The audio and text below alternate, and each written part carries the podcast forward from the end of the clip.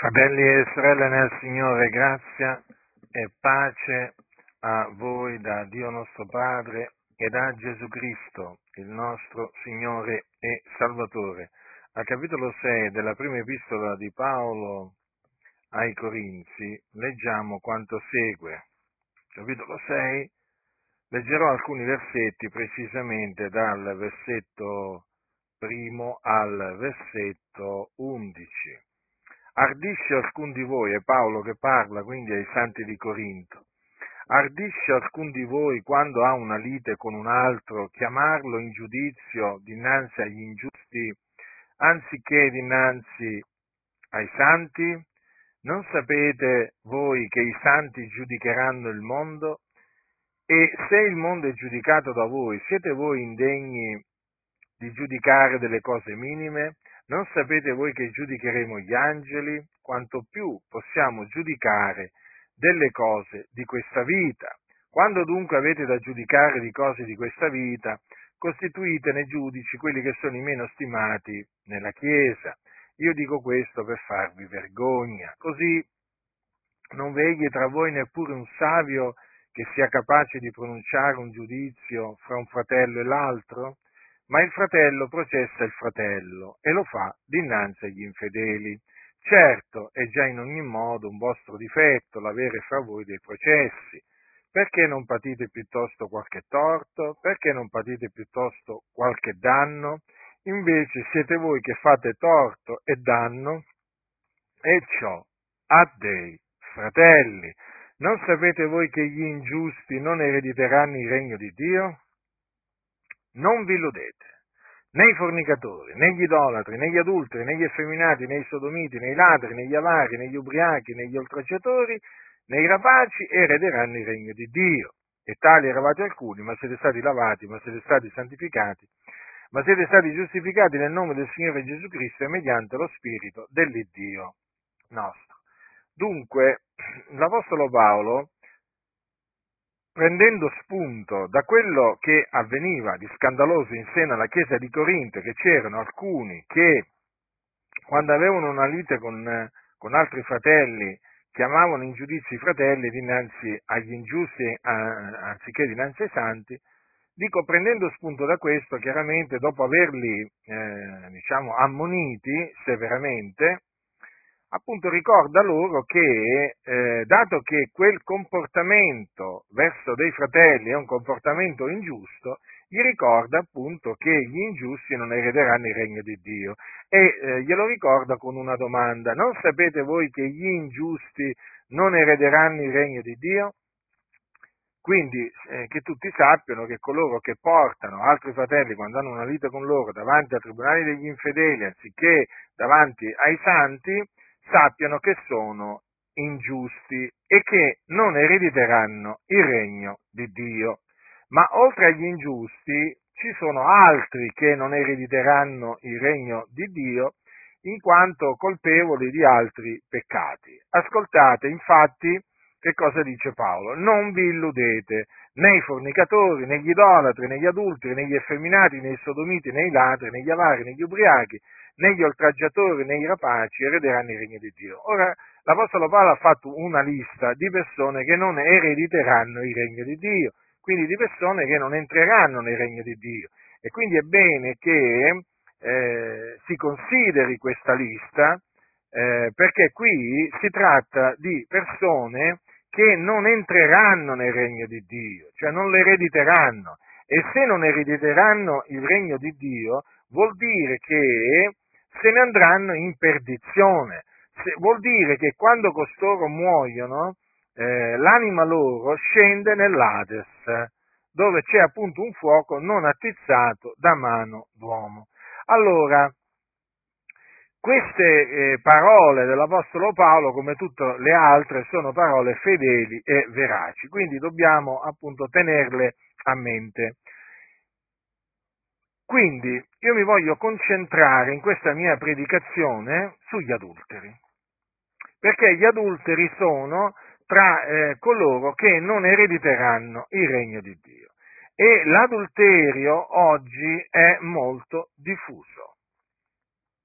Qualcuno dirà sì, lo sappiamo, è molto diffuso nel mondo. No, sto, sto parlando della diffusione, diciamo, che ha l'adulterio nelle chiese evangeliche.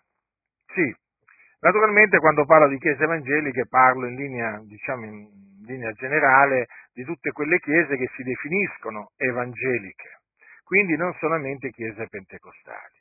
Ora, eh, le denominazioni evangeliche sono piene di adulti.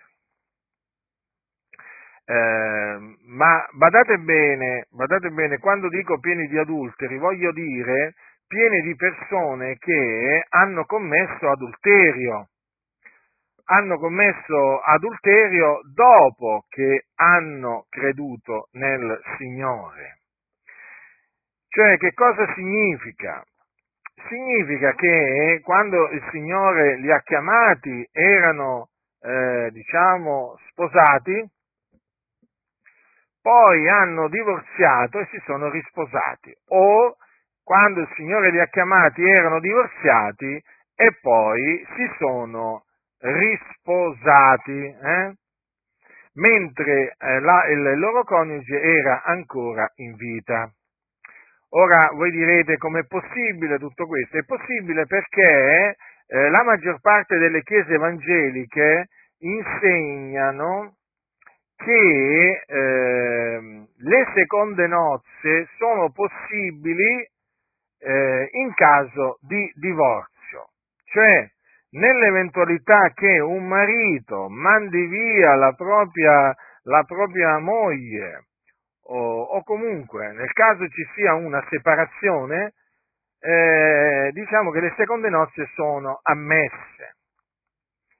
Eh, anche nell'eventualità che uno eh, diciamo, sia stato chiamato dal Signore quando era divorziato, anche in questa circostanza eh, viene insegnato che se si vuole risposare mentre l'altro coniuge è ancora in vita, lo può fare. Allora, questo significa insegnare a commettere adulterio. La Sacra Scrittura dice, ed è un comandamento di Dio questo, badate bene, un comandamento di Dio, non commettere adulterio. E dato che la, la, la, l'Apostolo Paolo dice che gli adulteri non erediteranno il regno di Dio, bisogna capire, bisogna sapere in che cosa consiste l'adulterio. E appunto, praticamente io ve l'ho spiegato, ma adesso naturalmente ci torno su di nuovo.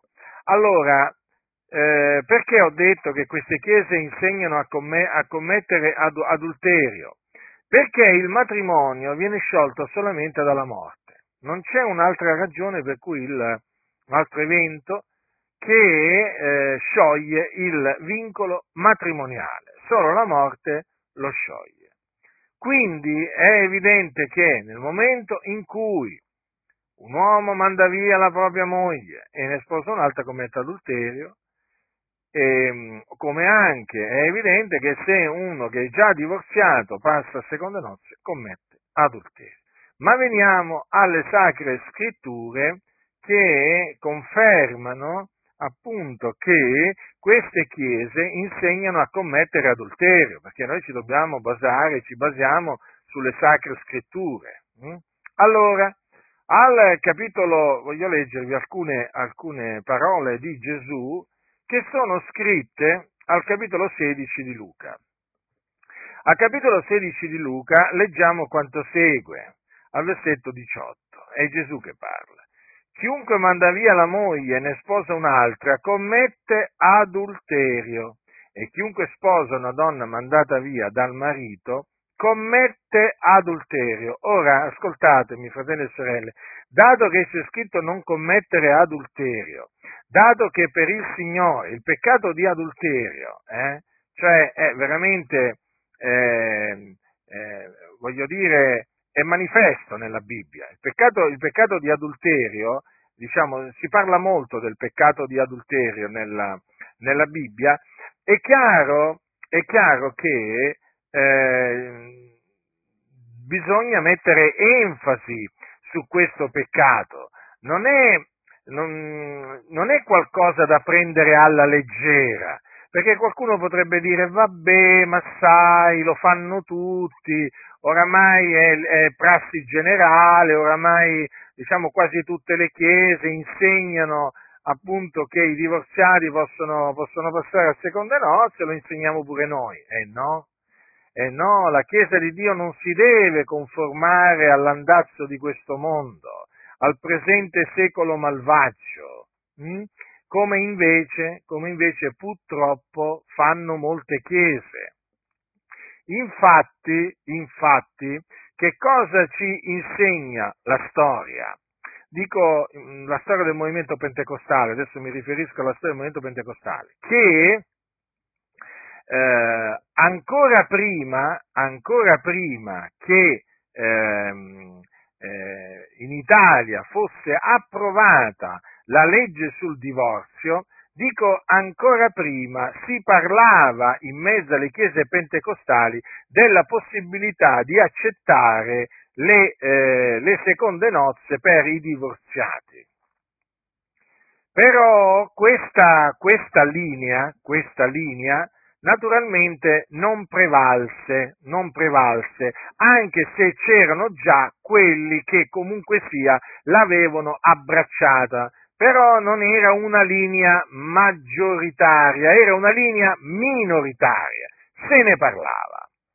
Che cosa è avvenuto? Che con l'approvazione della legge sul divorzio, a quel punto le chiese hanno cominciato a ragionare in questa maniera. Ma se lo Stato approva il divorzio, allora lo approviamo pure noi, nel senso che approviamo le seconde nozze per i divorziati. È così che una legge dello Stato sostanzialmente ha incoraggiato quella linea, eh, diciamo quella parte minoritaria in seno al movimento pentecostale che sosteneva che i divorziati potevano, dopo il divorzio, ci si poteva risposare. Questo perché? Perché molte, naturalmente non tutti, eh, intendiamoci, non tutti poi hanno accettato questa, questa nuova linea, però sta di fatto che la legge sul divorzio ha incoraggiato fortemente l'introduzione delle seconde nozze per i divorziati in mezzo alle chiese pentecostali. Eh? In mezzo alle chiese pentecostali. Nonché naturalmente anche in mezzo, in mezzo alle, altre chiese, alle altre chiese evangeliche. Questo ci fa capire che le, le, tante chiese non aspettano altro che lo Stato, che lo Stato approvi un determinato peccato o comportamento sconveniente per adeguarsi. Ve spiego anche, diciamo, ve lo spiego in un'altra maniera, facendo l'esempio dell'aborto, dell'aborto.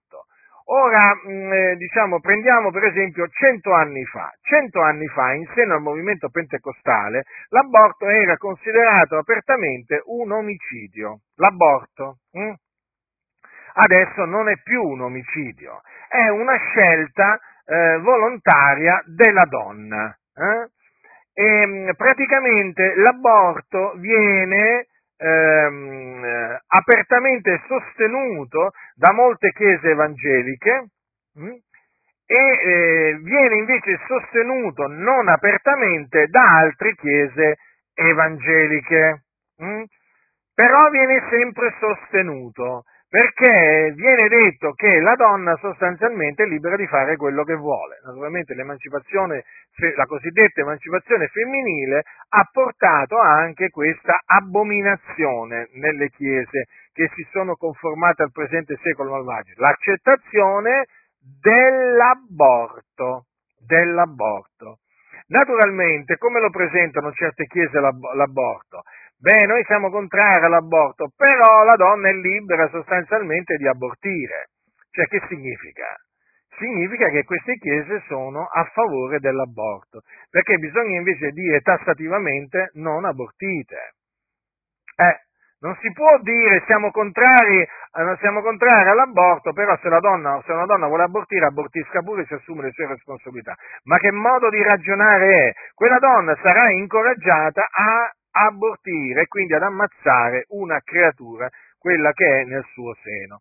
Quindi state molto attenti, perché la stessa cosa è avvenuta con, le, con l'omosessualità.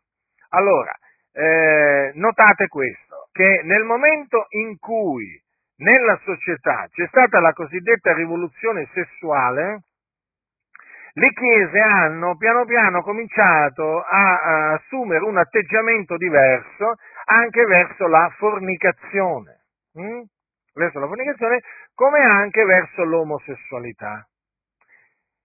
E vi dirò di più, nel momento in cui uno Stato ha accettato, diciamo, ha approvato una legge eh, a favore delle coppie omosessuali, che poi sia una legge che sancisce il, il cosiddetto matrimonio om- omosessuale o una cosiddetta unione civile omosessuale, poco importa, nel momento in cui lo Stato approva una, ha approvato una legge, cosa è avvenuto?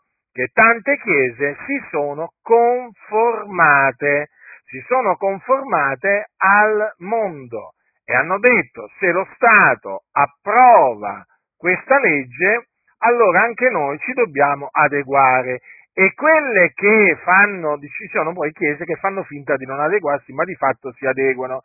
Infatti dal pulpito non sentite mai condannare l'omosessualità, non sentite mai mettere in guardia eh, gli omosessuali dalla fine che faranno se non si ravvedono non, eh, e non credono nell'Evangelo. Questa è la dimostrazione che eh, diciamo, anche le leggi dello Stato nel momento in cui sono a favore di un determinato peccato finiscono con l'influenzare negativamente quelle chiese che sono in un certo senso predisposte a conformarsi al mondo. Cioè, in sostanza, queste chiese dicono dobbiamo tenerci al passo con i tempi, non possiamo diciamo, tenere delle posizioni arcaiche, vecchie, sorpassate, perché poi vengono definiti così i comandamenti di Dio, eh? delle posizioni arcaiche, sorpassate, questo perché lo Stato praticamente dice che due uomini si possono sposare o due donne si possono sposare, allora ecco che tante chiese dicono, beh, se lo dice lo Stato, allora diciamo, cominciamo magari a benedire le coppie gay, poi magari passiamo anche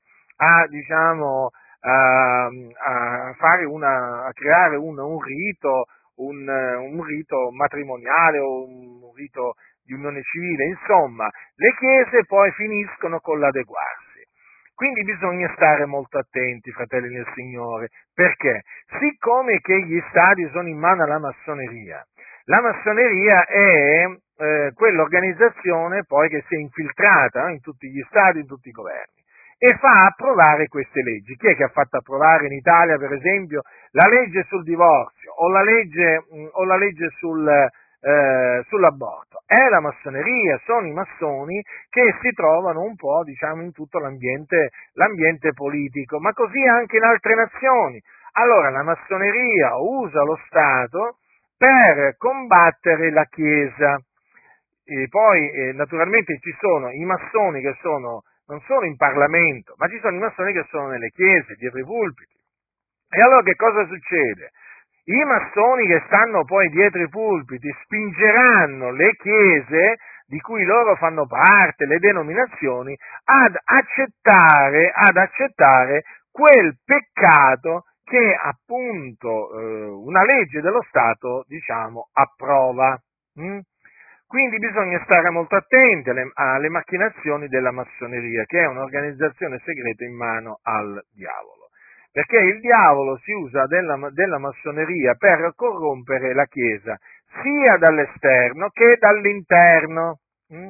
Quindi ecco perché la Chiesa è tenuta a condannare la massoneria, ma anche a guardarsi, a guardarsi dalle attività che compiono i massoni, sia all'esterno della Chiesa, eh, sia anche all'interno della Chiesa. Insomma, la situazione è complessa la situazione è particolare, però i savi di cuore capiscono che diciamo, ci sono pericoli che vengono dall'interno della Chiesa e pericoli che vengono dall'esterno della Chiesa. E oggigiorno, dato che la massoneria è una macchina da guerra contro il cristianesimo, chiaramente bisogna sempre stare molto attenti anche alle leggi che lo Stato approva. Mm? Per esempio, la legge sull'eutanasia prima o poi sarà approvata perché i massoni stanno spingendo diciamo, affinché una legge sull'eutanasia sia approvata. Eh?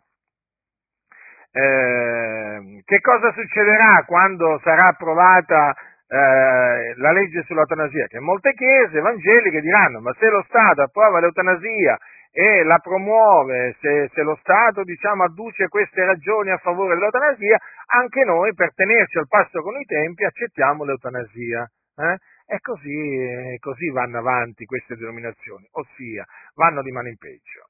E allora, appunto, per quanto riguarda l'adulterio, dovete sapere che la legge sul divorzio ha fatto aumentare in mezzo alle denominazioni evangeliche eh, i divorzi e le seconde nozze. Hm? E le seconde nozze.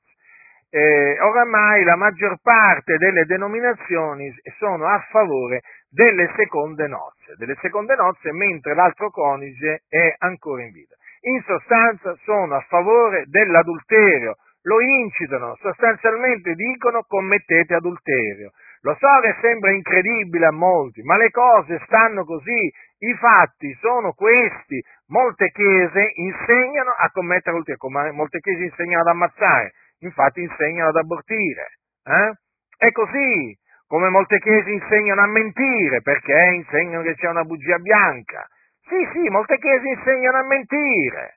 Molte, molte, chiese insegnano a fornicare perché sostengono che il, il, i rapporti, le relazioni carnali tra due fidanzati, per esempio, è lecito, o è lecito come anche è lecito convivere. Sì, sì, molte chiese sono a favore del peccato e insegnano a peccare. La grazia di cui parlano quindi queste chiese non è la vera grazia, è una falsa grazia che vuole fare continuare a vivere o, fa, o vuole far piombare nel peccato appunto i credenti. Per questo da queste chiese bisogna separarsi, uscire e separarsene, hm?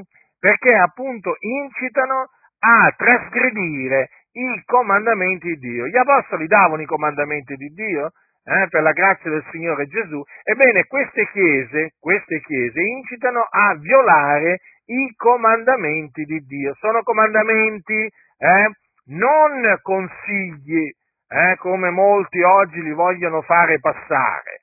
Ah, ma è un consiglio. Quale consiglio?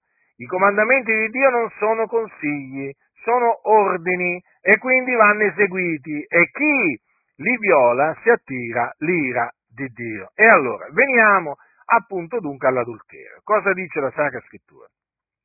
Chiunque manda via la moglie e ne sposa un'altra commette adulterio. Ora qua non c'è scritto per quale ragione la manda via. Eh? No, per questo perché ve lo dico. Affinché naturalmente voi riflettiate che qui il Signore ha detto semplicemente chiunque manda via la moglie e ne sposa un'altra commette adulterio. Quindi non importa per quale ragione la manda via, eh? quando anche la, manda, la, mandasse via a cagione di fornicazione, cioè perché la moglie ha eh, tradito il, il, il marito, hm? anche diciamo in questa eventualità, se colui che la manda via ne sposa un'altra, commette adulterio. Non è che chi manda via la moglie a cagione di adulterio e ne sposa un'altra non commette adulterio, no, no, commette adulterio. Non è che c'è un'eccezione. Hm? No, non esiste nessuna eccezione. Allora, L'uomo quindi ha il diritto di mandare via la propria moglie a cagione di fornicazione. Sì, il diritto ce l'ha, eh? Ma non ha il diritto di passare a seconde nozze perché se lo fa commette adulterio. Eh? Quindi a cagione di fornicazione è lecito mandare via la propria moglie. Eh? Chiaramente, eh, chiaramente a, a cagione di fornicazione sì, ma è evidente che non è lecito mandare via la propria moglie perché non cucina bene o perché non lava bene i panni o perché non è più bella e così via. Eh? Quindi state molto attenti anche a quelli che magari, eh, diciamo, eh, eh, oltre alla ragione di fornicazione aggiungono altre ragioni per cui il marito ha il, eh, diciamo, il, diritto di mandare via la propria moglie. Dico questo perché sapete, ci sono stati pastori che hanno detto, sai, il Signore mi ha ordinato di prendermi una moglie più bella. Eh? Quindi la, la, la, la, moglie anziana l'hanno scartata e se ne sono andate a prendere una, una più giovane. Succede, succede anche questo, succede anche questo succede anche questo che poi attribuiscono queste cose alla, a, a, rivelazioni dello Spirito Santo, a rivelazioni di Dio, come se appunto il Dio andasse contro la sua stessa parola. Ma questi si inventano le rivelazioni eh, e si inventano addirittura che il Dio gli ha detto, addirittura ordinato, di mandare via la propria moglie anziana eh, per prendersene una, una giovane. Naturalmente questo è un inganno è qualcosa veramente di diabolico, peraltro usano il nome di Dio in vano, quindi non rimarranno impuniti. Dunque, chiunque manda via la moglie e ne sposa un'altra commette adulterio. Quindi qui la cosa è chiara, è un adultero, diventa un adultero chi manda via la moglie e ne sposa un'altra. Un adultero e quindi non erediterà il regno di Dio. Quindi tutti quei pastori eh, che insegnano le, le seconde nozze per i divorziati stanno incitando a commettere adulterio, stanno violando proprio la parola del Signore Gesù, stanno insegnando un'altra dottrina, una dottrina diversa da quella del Signore nostro Gesù Cristo. Quindi queste, questi, questi, pastori stanno, stanno ponendo delle pietre d'intoppo davanti ai credenti affinché cadano nel peccato. E quanti sono caduti in questo peccato di adulterio, naturalmente per colpa loro, ovvio, qui non sto giustificando l'uomo che manda via la, la, la propria moglie e ne sposa un'altra, e attenzione, non lo sto giustificando, è colpevole, ma è colpevole altresì quel pastore a cui magari l'uomo ha chiesto un consiglio e il consiglio è stato, alla domanda posso risposarmi, pastore? Eh? mia moglie mi ha tradito, oh, e così via. E il, uh, il pastore ha risposto sì, ti puoi risposare. Ebbene, in questa circostanza quel pastore è colpevole, colpevole davanti a Dio e non rimarrà impunito. Se oggi tanti pastori vengono colpiti da Dio è anche per questa ragione, perché incitano a commettere adulterio, che lo sappiano tutti questo, eh? Che lo sappiano tutti questo. Ma voi cosa pensate? Che il Signore si volta dall'altra parte quando vede, che, quando vede dei pastori che insegnano dal pulpito a commettere adulterio? Ma voi pensate che il Signore non ascolti, non veda? Eh? Che non veda i danni che stanno facendo questi, questi pastori con questo diabolico insegnamento? Il Signore vede tutto e ascolta tutto e poi a suo tempo retribuisce ciascuno secondo le sue azioni, gli fa trovare il salario della sua condotta. E quindi anche quei pastori, come non rimangono impuniti coloro che commettono adulterio, così non rimangono impuniti coloro che insegnano a commettere adulterio. Nessuno si illuda qua, eh? Nessuno si illuda. Qua dice anche chiunque sposa una donna mandata via dal marito commette adulterio. Da notare quindi qui che qui si parla di una donna mandata via dal marito. Anche qui non importa per quale ragione la donna è stata mandata via dal marito, cioè se perché questo qui ne aveva trovata una più bella, se perché la donna non era brava a cucinare o se perché aveva commesso fornicazione, non importa, chi la sposa commette adulterio. Quindi a voi che volete sposarvi una donna divorziata, eh, e ce ne sono nelle chiese, eh, sappiate questo, che voi, che voi state per commettere adulterio. Quindi, quindi io, io veramente vi scongiuro a non prendere questa decisione. Non sposatevi una donna divorziata, naturalmente dico naturalmente alle sorelle, alle sorelle di non sposarsi uomini divorziati. È adulterio, adulterio.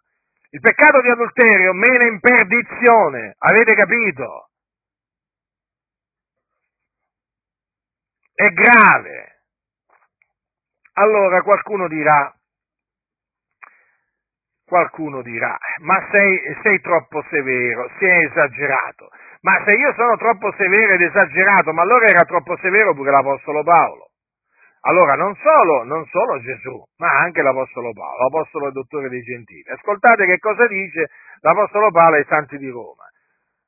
Paolo dice al capitolo 7, dice, ignorate voi fratelli, poiché io parlo a persone che hanno conoscenza della legge, che la legge signoreggia l'uomo per tutto il tempo che gli vive? Infatti, la donna maritata è per la legge legata al marito mentre egli vive, ma se il marito muore, ella è sciolta dalla legge che la lega al marito. Ond'è che se mentre vive il marito ella passa ad un altro uomo sarà chiamata adultero, ma se il marito muore, ella è libera di fronte a quella legge in guisa che non è adultera se diviene moglie di un altro uomo. Avete notato che per ben due volte la Sacra Scrittura dice se il marito muore, ella è sciolta? Cioè, praticamente la donna diventa libera di risposarsi solamente nel momento in cui il suo marito muore. Quindi se il suo marito la lascia se il suo marito si separa da lei, eh, lei non può passare a seconde nozze, se lo fa commette adulterio. Quindi cose, le cose sono chiare. L'Apostolo Paolo insegnava praticamente che, ehm, eh, cioè che i due, marito e moglie, eh, erano legati per la legge ehm, finché tu, appunto tutti e due erano, erano in vita. Solamente nel momento in cui uno di loro moriva, allora in quella circostanza l'altro rimasto in vita aveva il diritto di passare a seconde nozze. Mm? Infatti, che cosa dice l'Apostolo, l'Apostolo Paolo? Ai coniugi ordino, non io ma il Signore, che la moglie non si separi dal marito e se mai si separa rimanga senza maritarsi, o si riconcili col marito. E che il marito non lasci la moglie. Quindi, allora, qui dice la moglie non si separi dal marito, poi dice il marito non lasci la moglie, però badate bene cosa c'è scritto. Se mai, appunto, la moglie mh, hm, si separa, rimanga senza maritarsi o si riconcili col marito. Vedete, in queste parole è confermato che solo la morte scioglie il vincolo matrimoniale. Perché vedete cosa dice Paolo? Cioè, nell'eventualità che la moglie si separa dal marito, magari per, per, delle, so, per, per qualche ragione, eh, eh, cosa dice? C'è un comandamento che le dà, le dà la donna, rimanga senza maritarsi o si riconcili col marito. Una cosa è certa, non può passare a seconde nozze, non ha il diritto di passare a seconde nozze, perché se lo facesse commetterebbe adulterio, sarebbe chiamata adultera. Quindi l'Apostolo Paolo non esortava i separati e i divorziati a risposarsi, come vorrebbero fare credere taluni, eh? usando le parole di Paolo è meglio sposarsi che ardere. Avete capito cosa fanno? Beh, dicono, ma sai, eh, ma sai, quel fratello lì è stato abbandonato dalla moglie e arde. Non dice forse la scrittura che è meglio sposarsi che ardere? Sì, ma la scrittura non dice che ehm, i, eh, i, divorziati hanno il diritto di risposarsi. No, no, no, no, no, no, ho il diritto di sposarsi, no? Perché cosa dice la scrittura? Ai celibi alle vedove, dice Paolo, però dico, dico eh, che è bene per loro che se ne stiano come sto anch'io, ma se non si contengono sposino perché è meglio sposarsi che ardere. A chi sta parlando qui l'Apostolo Paolo? Ai celibi e alle vedove. Eh? Quindi non sta parlando ai divorziati o ai separati, tant'è vero che poi subito dopo cosa dice alla moglie che, che appunto si separa, se si separa?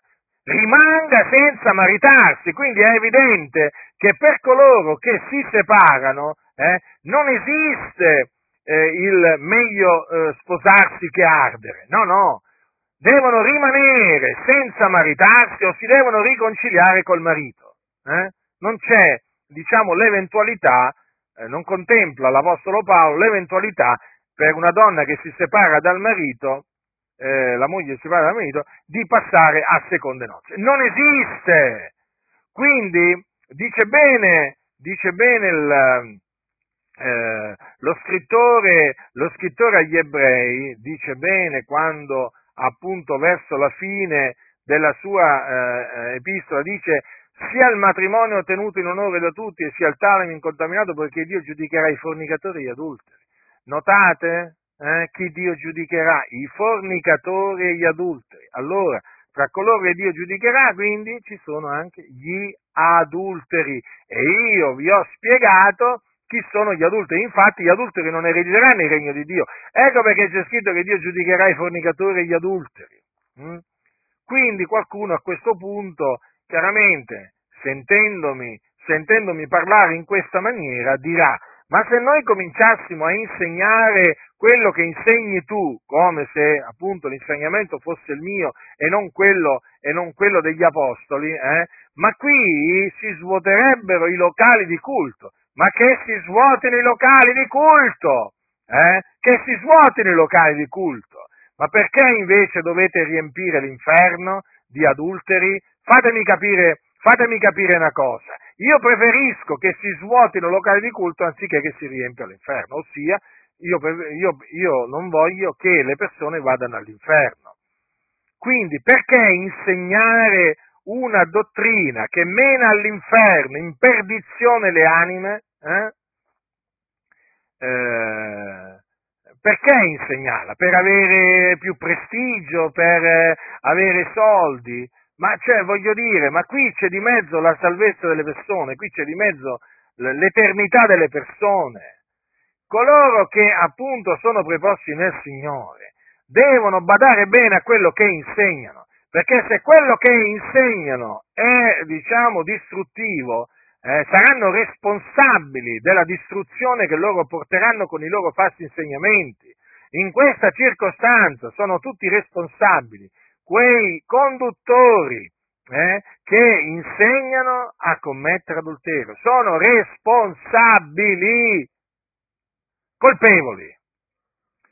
Sono colpevoli come quelli che appunto, eh, colpevoli nel senso che sono colpevoli di qualcosa di sbagliato che hanno, hanno commesso, colpevoli come appunto poi gli adulteri. Allora, molti perché eh, rifiutano di insegnare quello che voi state ascoltando, perché sanno che in questa circostanza veramente i locali si svuoterebbero, hm? perché sono veramente tanti, è una cosa impressionante, ma anche, anche nel movimento pentecostale in questi ultimi decenni proprio i, i divorziati, i divorziati cioè i divor- quelli che hanno divorziato, che si sono risposati, ma sono veramente tanti, sono veramente tanti e continuano ad aumentare anche tra i pastori, anche tra i pastori, l'adulterio si sta diffondendo sempre di più. Capite? Quindi è bene che la, la Chiesa sappia in che cosa consiste l'adulterio, eh, secondo il Dio. È bene che la Chiesa sappia che gli adulteri non erediteranno il regno di Dio. Ed è bene che la Chiesa sappia eh, che ehm, coloro che insegnano a commettere adulterio mm, sono colpevoli e non rimarranno impuniti. Non rimarranno impuniti. Vi stavo dicendo prima appunto che molte chiese hanno deciso di stare al passo coi tempi. Dicono, ma fratello, ma sai, la Chiesa si deve adeguare ai tempi, dobbiamo stare al passo coi tempi. perché sennò qua i giovani non vengono. Una, delle ragioni infatti per cui praticamente sostengono che eh, eh, le seconde nozze per i divorziati sono ammesse anche per tenersi giovani, no? perché diciamo che molti, molti, di questi divorzi avvengono appunto, diciamo, voglio dire, tra giovani, hm? tra giovani coppie. E allora per tenersi queste, diciamo, questi giovani e allora insegnano appunto a commettere adulterio e non fanno altro che rovinare per sempre poi questi, questi giovani. Questo, questa sorta di voler, questo voler adeguarsi ai tempi è qualcosa che la Sacra Scrittura condanna. Allora, il, il presente secolo, fratelli del Signore, è un presente secolo malvagio. Questo mondo è un mondo di tenebre, eh? un mondo di tenebre. Sapete cosa significa che è un mondo di tenebre? che è sotto la potestà delle tenebre. Allora, che cosa dice l'Apostolo, cosa dice l'Apostolo Paolo ai santi, ai santi di Roma? E non vi conformate a questo secolo. Pensate. Pensate quando diceva queste parole l'Apostolo Paolo, circa duemila anni fa alla Chiesa di Roma. Hm? Non vi conformate a questo secolo. Ma perché? È chiaro. Perché è un secolo malvagio, è un secolo di tenebre, è una generazione storta, storta e perversa. Quindi la Chiesa deve assolutamente rifiutarsi di conformarsi all'andazzo di questo mondo, perché veramente è un andazzo. Eh? Deve rifiutarsi di conformarsi a questo secolo per non ritrovarsi immersa poi fino al collo nel peccato, nella corruzione, perché poi che cosa avviene? Che un po' di lievito fa lievitare tutta la pasta e allora si conformano su questo, si conformano su quest'altro, si conformano su quest'altro, perché poi diciamo che il conformismo è contagioso, perché nel momento in cui la Chiesa si conforma ad un peccato, poi si conformerà ad altri peccati. E di fatti è così. Quelli che si sono conformati alle, sec- alle seconde nozze per i divorziati, poi si sono, che li hanno accettati, hanno accettato anche l'omosessualità e poi adesso accetteranno l'eutanasia quando verrà approvata e così via. Fratelli nel Signore, le cose stanno così, quindi bisogna resistere. La Chiesa deve resistere in faccia a coloro che vogliono che essa si conformi a questo secolo. Proprio deve resistere in faccia, a costo veramente di rimanere in pochi, a costo veramente di, di, di essere disprezzati, odiati, a qualsiasi costo la Chiesa deve rifiutarsi di conformarsi a questo secolo, perché ogni volta che la Chiesa di Dio si è conformata a questo secolo, si è corrotta. Non solo si è attirata poi l'ira di Dio, perché nel momento in cui la Chiesa si conforma a questo secolo, diventa amica, amica del mondo. E quando diventa amica del mondo, diventa nemica di Dio. Sì, sì, ma eh, Giacomo, il fratello del Signore, dice queste parole, infatti, uh, ai santi. Dice, o gente adultera, non sapete voi che l'amicizia del mondo è inimicizia contro Dio? Chi dunque vuole essere amico del mondo si rende nemico di Dio. Ovvero pensate voi che la scrittura dichiara in vano che lo spirito che egli ha fatto abitare in noi ci brama fino alla gelosia? Quindi, Giacomo è stato chiaro. Coloro che, eh, diciamo, eh, diventano amici del mondo sono degli adulteri, diciamo, spiritualmente parlando. Eh? E non solo, sono nemici di Dio. Lo dice chiaramente, chi dunque vuole essere amico del mondo si rende nemico di Dio. Quante chiese hanno voluto e vogliono essere amiche del mondo? Tante. Ed è per questo che si conformano al mondo, accettando il peccato che il mondo accetta. Eh? Quindi l'omosessualità, accettando poi l'eutanasia, la, mm, l'aborto, la fornicazione. Eh, fratelli del Signore, le cose stanno così. Molti non vogliono sentire parlare di come stanno le cose. Eh? Io invece voglio parlare di come stanno le cose, perché i tempi sono difficili, i tempi sono difficili. La massoneria, ascoltatemi, sta lavorando sodo. Eh? Allora, diciamo in questa maniera, i massoni non dormono, tra virgolette, eh? nel senso che sono sempre attivi, si danno sempre da fare per introdurre nella Chiesa eresie distruttive, per fare corrompere la Chiesa dall'interno, dall'esterno, cercano in tutte le maniere di corromperla. Eh? Ma lo vedete come l'ecumenismo, sta avanzando nelle chiese, quello che un tempo era impensabile, eh? Eh? impensabile, inimmaginabile, adesso, adesso è qualcosa che diciamo viene visto da molti in maniera, in maniera favorevole. Hm? Una volta, eh, in, seno, in seno al movimento pentecostale, il Papa era definito la bestia, la bestia lo chiamava, sì, sì, i pentecostali in Italia, eh, questo naturalmente non ve lo vengono a dire, naturalmente per ovvi motivi, eh, i cosiddetti storici pentecostali, ma ehm, il Papa veniva definito la bestia. Ma vi rendete conto? Eh? Vi rendete conto?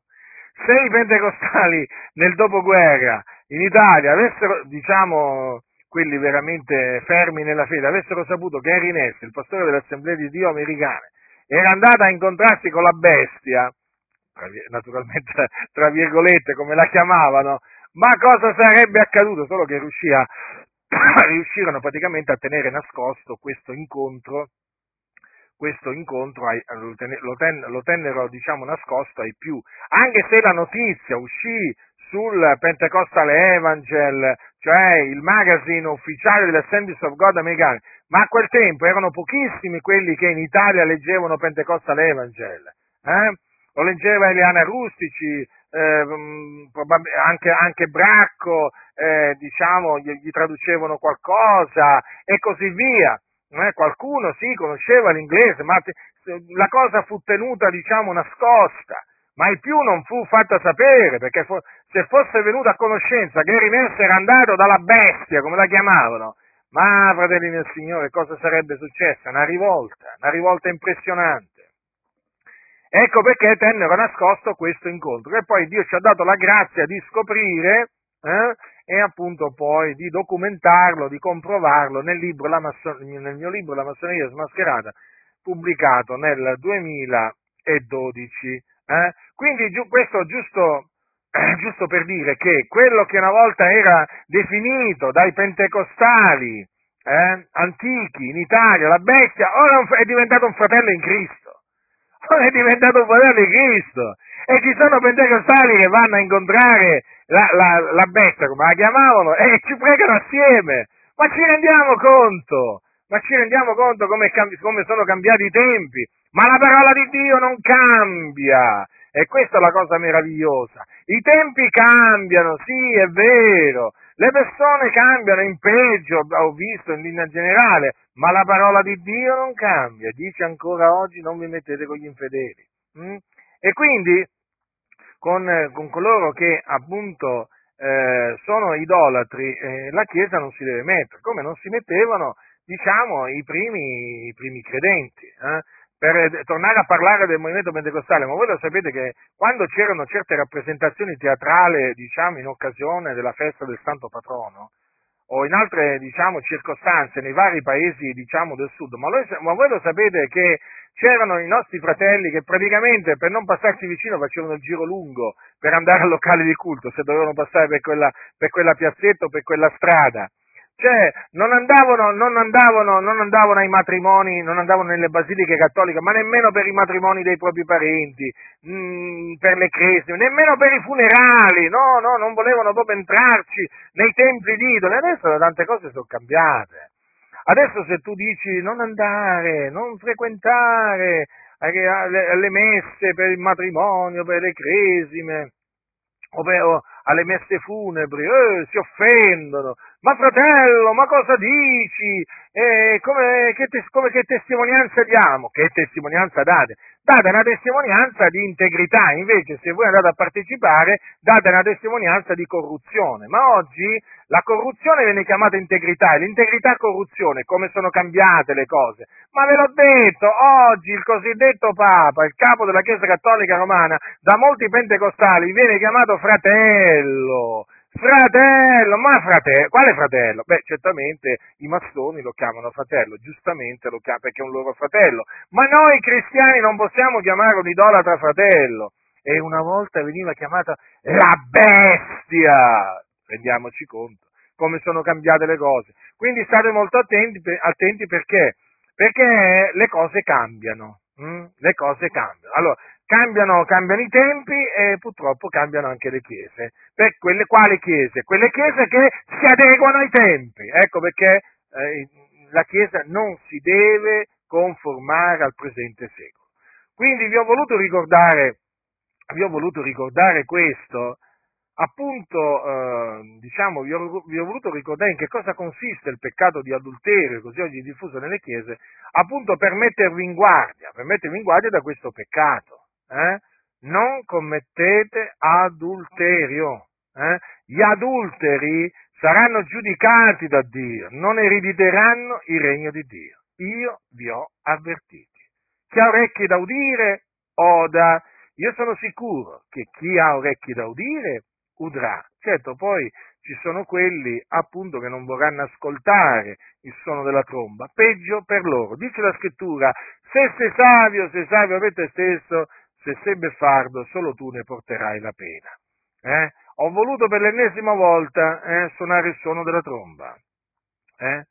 in mezzo veramente in questo periodo così difficile. Io sono sicuro che coloro che sono da Dio ascolteranno il suono della tromba, altri no. Però almeno io ho fatto il mio dovere. La grazia del Signore nostro Gesù Cristo sia con tutti coloro che lo amano con purità incorrotta.